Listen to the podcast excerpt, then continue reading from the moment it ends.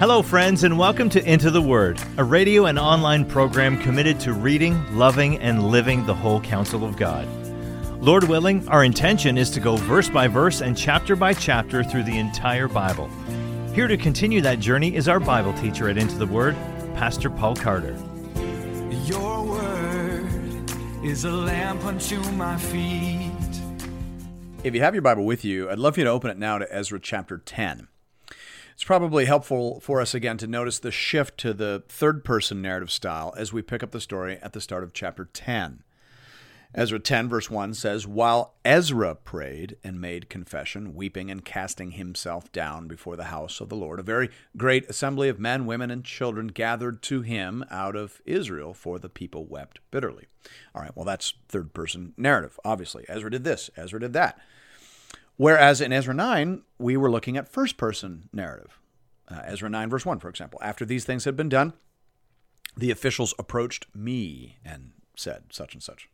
So obviously that's first person narrative. The officials approached me. They told me these things. All of chapter 9 is written in the first person. Look at the prayer in Ezra 9, verse 6 and following.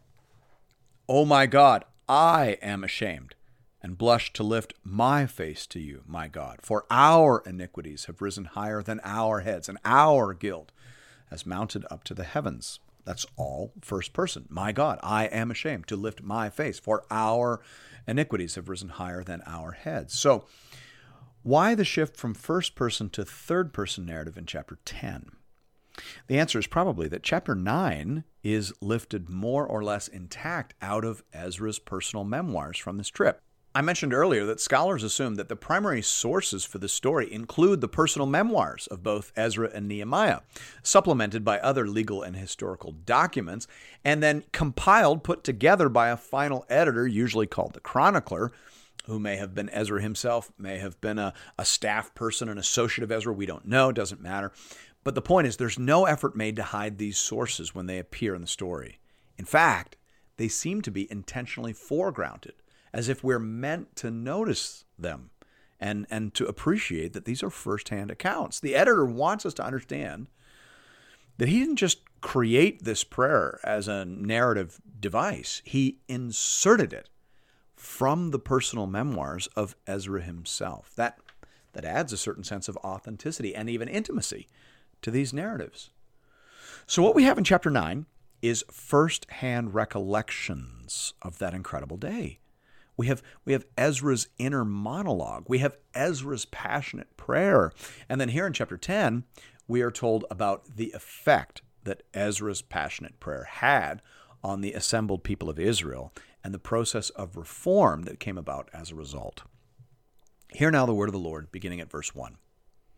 While Ezra prayed and made confession, weeping and casting himself down before the house of God, a very great assembly of men, women, and children, gathered to him out of Israel, for the people wept bitterly.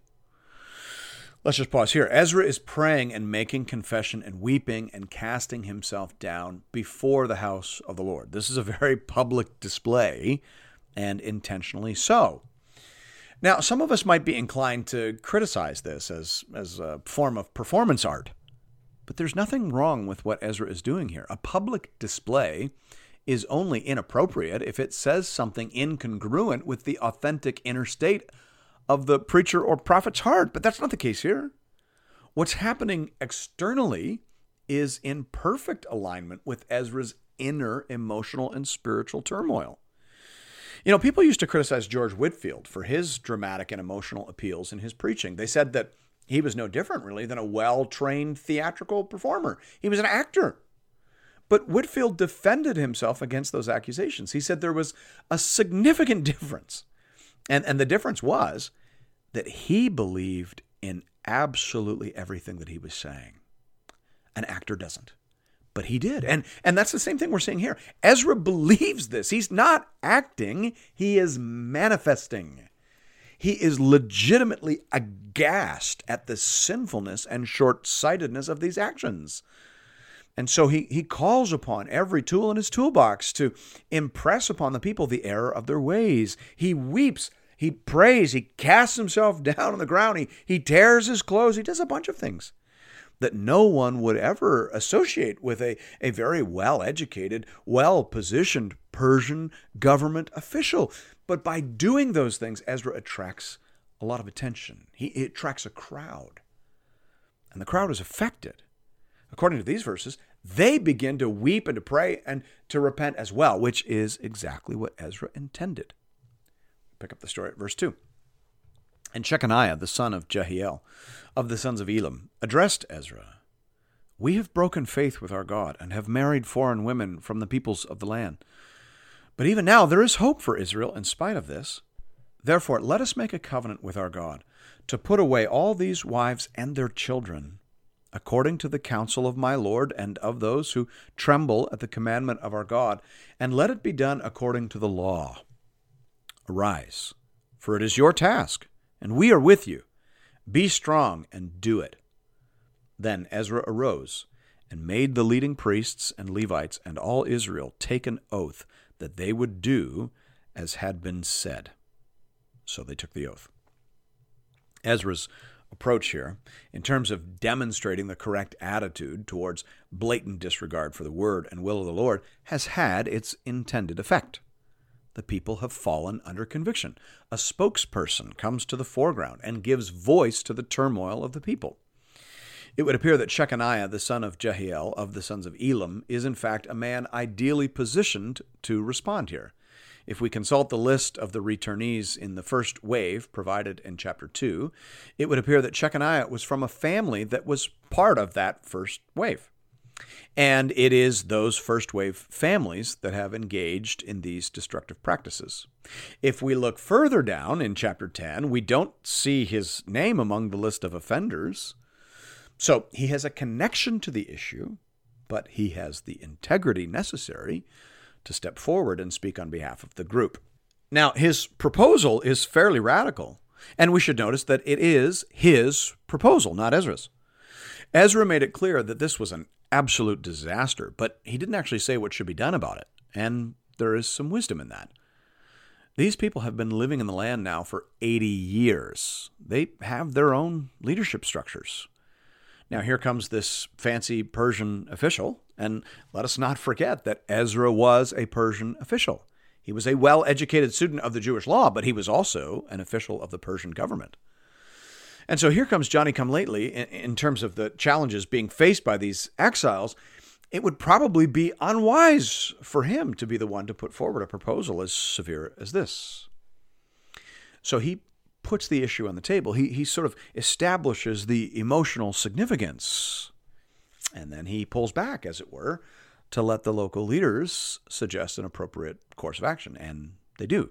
Shechaniah proposes that there should be a wholesale covenant renewal ceremony associated with an act of costly repentance involving the putting away of all foreign wives and their children.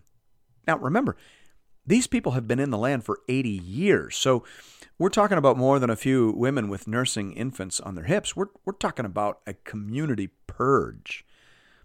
Grandmothers and cousins, aunties, wives, children of all ages are going to be caught up in this process.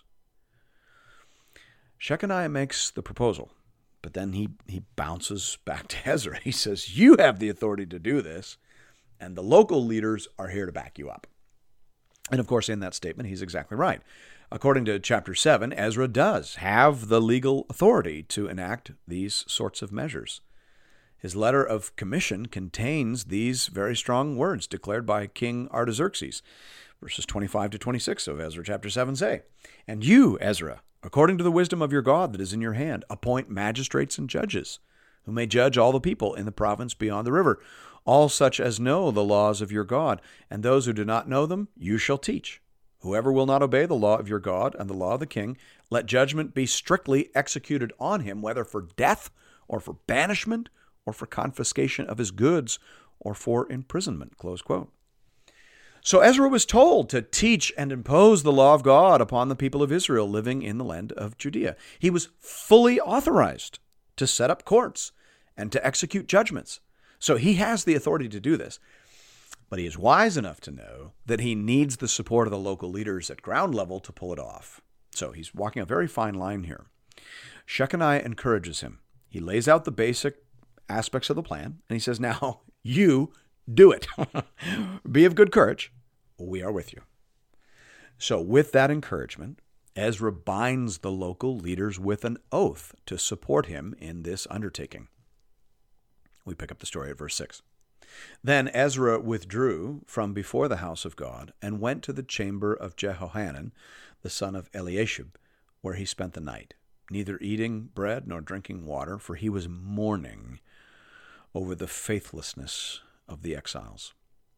And a proclamation was made throughout Judah and Jerusalem to all the returned exiles that they should assemble at Jerusalem, and that if anyone did not come within three days, by order of the officials and the elders, all his property should be forfeited, and he himself banned from the congregation of the exiles. So here we see that Ezra's private grief was in perfect harmony with his public display. It wasn't feigned, it was real. He, he felt very keenly the danger the community had placed itself in.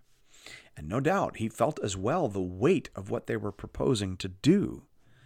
Families would be torn apart, marriages would be ended, children would grow up without a father.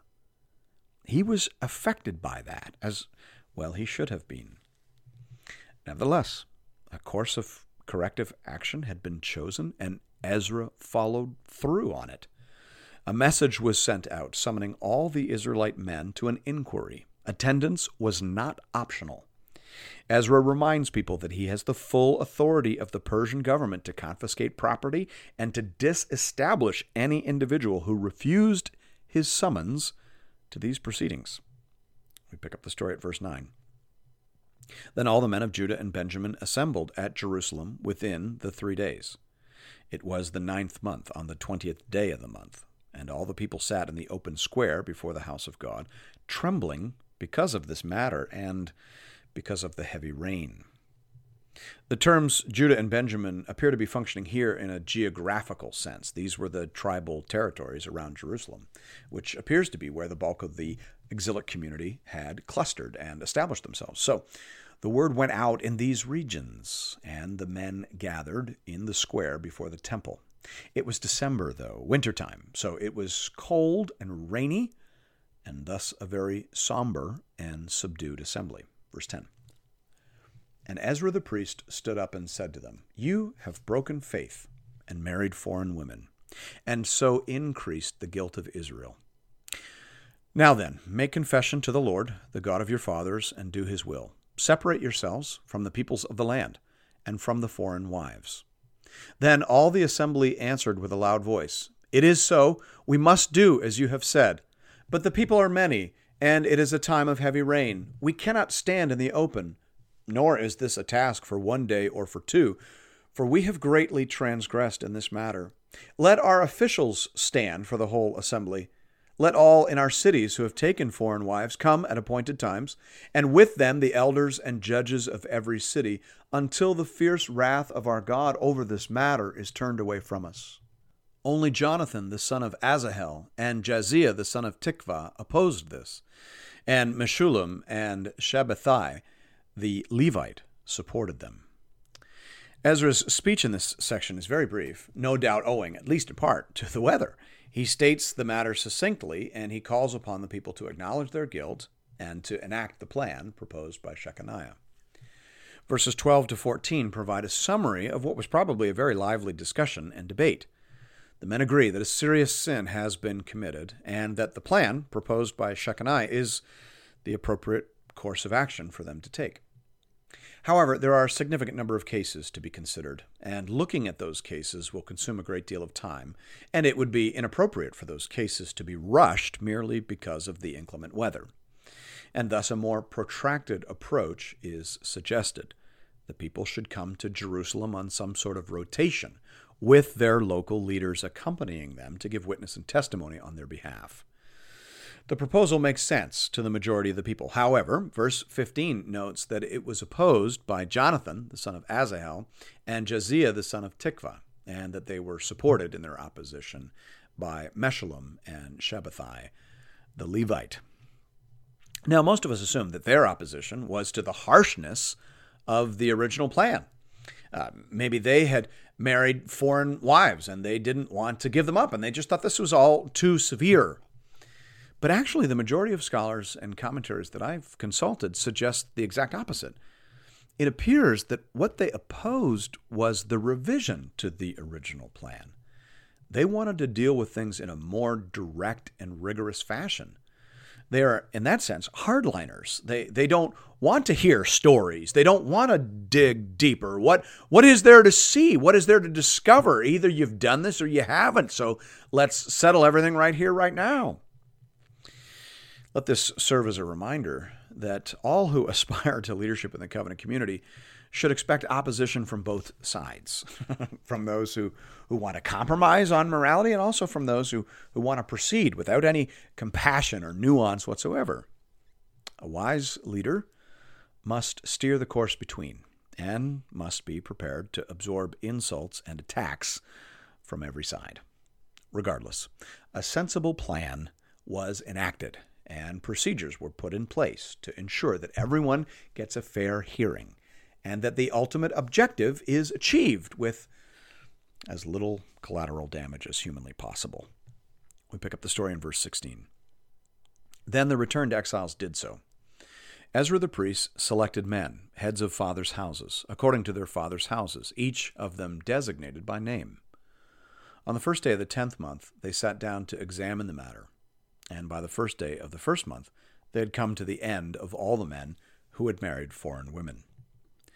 So Ezra establishes a tribunal, and we're reminded, of course, that he was given authority to do that very thing by King Artaxerxes. He chose senior, reliable men to inquire into each instance of alleged inappropriate marriage and to render judgments on his behalf. It took them nearly three months, 75 days to be exact, which means that they handled slightly less than two cases a day, based on the report we are given at the end. Now, it's possible that many of the alleged cases were dismissed, so perhaps it would be better to say that they found guilty less than two individuals per day. But either way, the slow, deliberate pace indicates the care and the depth of the inquiry. Once it was completed, the list of offenders was published, and it began with the leaders of the community. We read about that beginning now in verse 18. Now there were found some of the sons of the priests who had married foreign women Maaseiah, Eleazar, Jerib, and Gedaliah, some of the sons of Jeshua, the son of Josedek, and his brothers. They pledged themselves to put away their wives, and their guilt offering was a ram of the flock for their guilt. Of the sons of Immer, Hanani, and Zebadiah. Of the sons of Harim, Maaseiah, Elijah, Shemaiah, Jehiel, and Uzziah. Of the sons of Pashhur, Elionai, Maasai, Ishmael, Nethanel, Jozabad, and Elasah. Now, I think it necessary to take note of the fact here that the Bible makes no effort whatsoever to whitewash the sins of leaders. The Bible tells the story of King David's adultery with Bathsheba. It tells the story of Abraham's embarrassing compromise with Hagar and Judah's disgusting encounter with Tamar. If the Bible was truly the product of the church, as opposed to being ultimately the product of the Holy Spirit, then none of those stories would ever have been preserved. And certainly this story here in Ezra chapter 10 would not have been preserved. It is embarrassing the incident rate of improper marriage is actually slightly higher by percentage among the priesthood than it is among the general population. That's embarrassing. And furthermore, it extends even into the family of the high priest. Some of the sons of Jeshua, the hero of the story from the first half of the book, one of the main leaders alongside with Zerubbabel, that Jeshua, his family is hip deep in this story of sin and compromise. And the Bible faces that reality head on. Now, let me just pause and pull out a very important application. I want to notice two aspects of this reality. First of all, let's notice that there is no warrant in Scripture for whitewashing the sins of our spiritual heroes, or of, of leaders of any kind. When leaders sin, needs to be dealt with. In fact, as here, it needs to be dealt with firmly. These leaders are publicly called out and they are required to make a level of restitution that is not mentioned as accompanying the same sins and the same forms of repentance associated with the members of the laity. So as the apostle Paul says in speaking about the elders of the church in 1 Timothy 5:20, as for those who persist in sin, rebuke them in the presence of all so that the rest may stand in fear. Leaders who persist in sin need to be rebuked. If their sin was public, then the rebuke needs to be public and restitution needs to be made. So that's the first aspect of this issue we need to acknowledge. But notice as well that there was a significant process involved in determining that guilt. We made mention of the fact that some people opposed this process, but thanks be to God, the majority insisted that this be done in a thorough and exhaustive manner. That principle, too, is reaffirmed in the New Testament. Again, in 1 Timothy 5, the Apostle Paul says, Do not admit a charge against an elder except on the evidence of two or three witnesses. 1 Timothy 5:19. So, let there be a thorough inquiry. And if sin is reliably established, then let it be dealt with severely. Brothers and sisters, we absolutely must insist on both halves of this terrible but necessary process. As long as there are sinners in positions of leadership in the church, i.e., until the Lord Jesus returns to visibly and physically rule over all things to the glory of the Father, until that happens, we must insist on due process and high standards. And we can't live with one without the other, they have to go together. I fear that having come out of a long season of sinfully low standards, when, when we let gifted leaders get away with far too much in the Church of Jesus Christ, we're now falling into the ditch on the other side of the road and treating every accusation as if it is established truth. My friends, we're not going to have any leaders left in the church if we go too far down that road. If you can ruin a leader's life and ruin their reputation just by writing an email to the local newspaper or by sending a tweet out on your mobile phone, then who in their right mind is going to step forward to provide leadership in the church? No, there, there has to be a high standard of evidence, and there has to be a thorough and diligent inquiry, as there was here.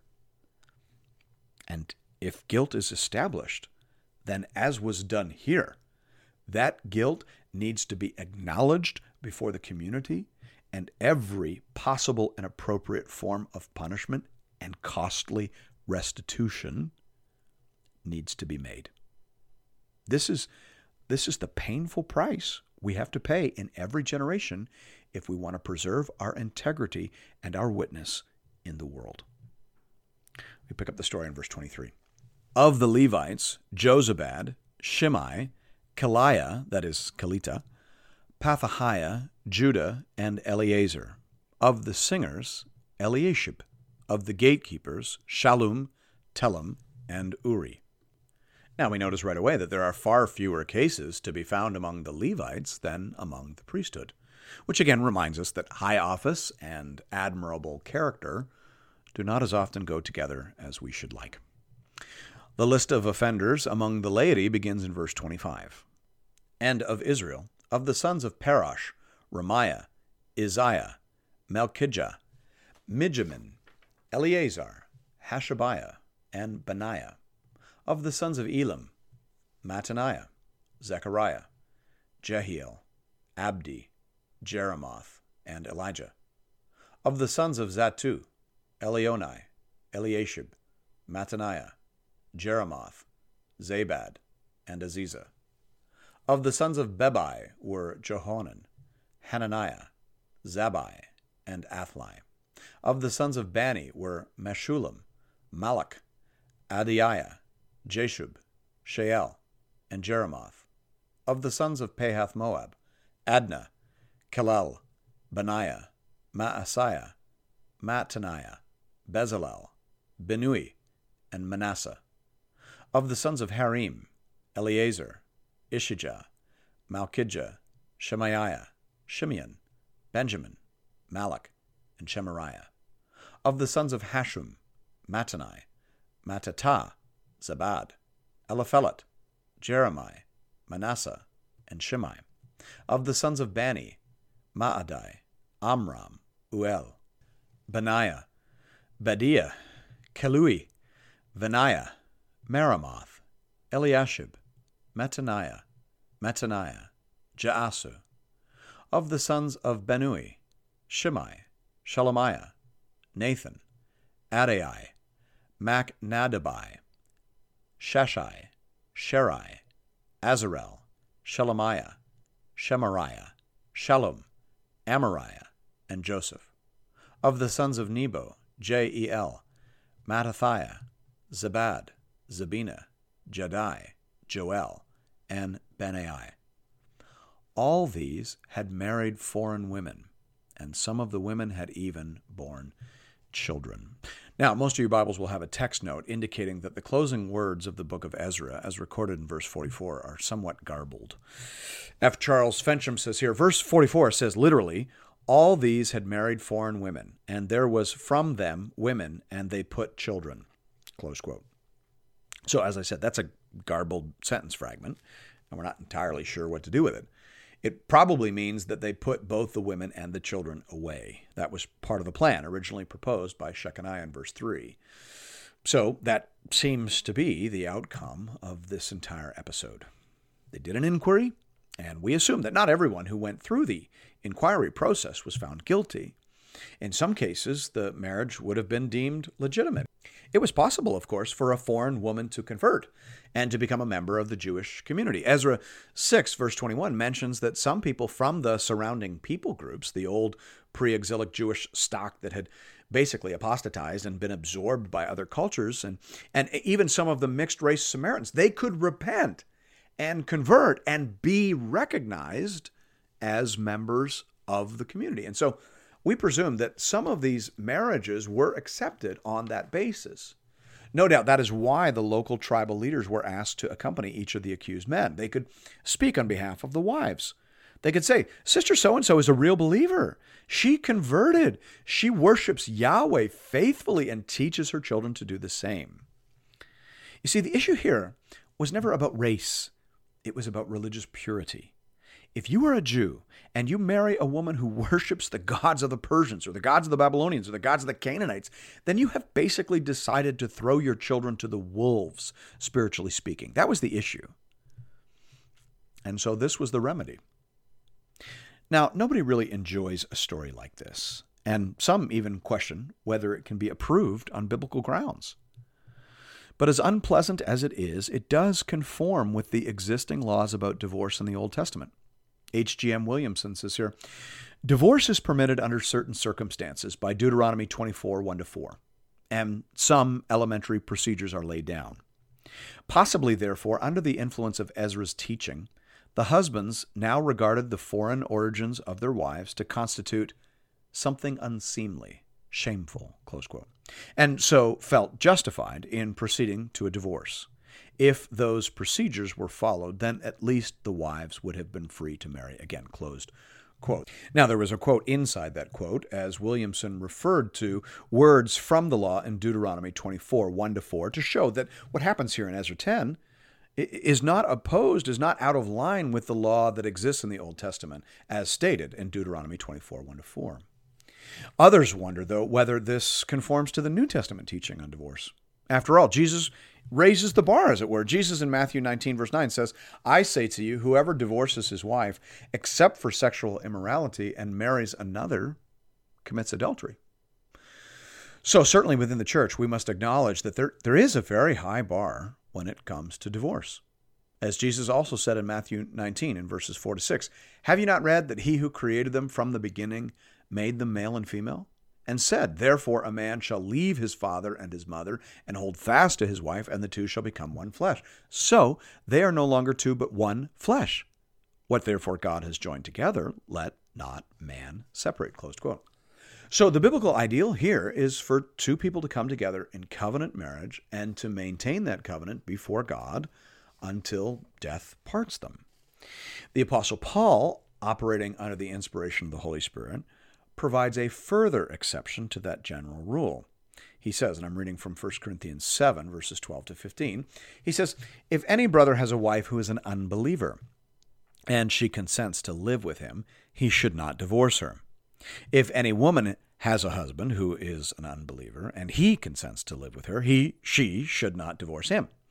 For the unbelieving husband is made holy because of his wife, and the unbelieving wife is made holy because of her husband. Otherwise, your children would be unclean. But as it is, they're holy. But if the unbelieving partner separates, let it be so. In such cases, the brother or sister is not enslaved. God has called you to peace. So here, the Apostle Paul imagines a scenario in which a husband comes to Christ having already married an unbeliever. They were, they were both pagans, they were both unbelievers when they got married, but then one of them now has come to faith in Christ. What should be done? In such a case, Paul says, the believer is not to seek the divorce, but if the unbeliever wishes it, then the divorce is not to be opposed. If the unbelieving partner separates, let it be so. In such cases, the brother or sister is not enslaved, or as the NRSV has it, in such a case, the brother or sister is not bound. Not bound, of course, refers to the freedom to remarry, as the Pillar commentary explains. Instone Brewer explains here the only freedom that makes any sense in this context is the freedom to remarry. All Jewish divorce certificates and most Greco Roman ones contain the words, you are free to marry any man you wish, or something very similar. Closed quote. So that's actually fairly parallel to what we're seeing here in Ezra 10. There does not appear to be any significant incongruence between what we see in the Old Testament and what we see in the New. This is a tragedy either way, and it is a reminder to us that marriage matters. If you are a believer and you intend to raise your children in the Word and in the ways of God, then marry another believer. It is really hard to put the toothpaste back in the tube. It will always be messy and it will never be perfect. So do it right from the start.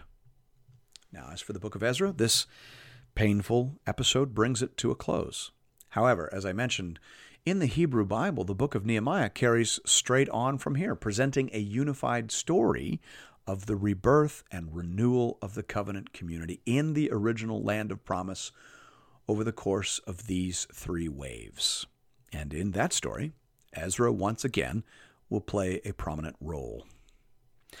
Reformation is painful work, my friends, but sometimes you have to tear down with one hand in order to build up with the other. But it's worth it, because unless the Lord builds the house, those who build it labor in vain. Thanks be to God.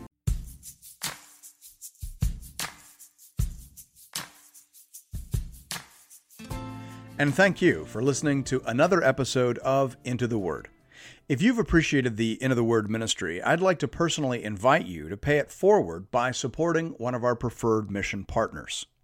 For the remainder of this year, we are highlighting the church planting ministry Mile 1 in St. John's, Newfoundland.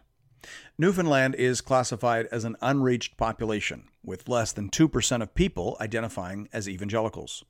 Mile One Ministries is committed to helping healthy churches plant other Bible believing, gospel preaching churches. Here at Into the Word, I only promote ministries that I have firsthand, on the ground experience with. Mile One is bearing fruit and is being led and stewarded by people that I know and trust. If you'd like to make a contribution to this important ministry, you can do that by visiting the Into the Word website at intotheword.ca. There are giving options there under the Give tab for both Canadian and American listeners. International listeners are welcome to give as well, though their gifts may not qualify for charitable receipts in their nation. Thank you for considering this method of showing your support for the Into the Word program. And may God alone be glorified. Your word is a lamp unto my feet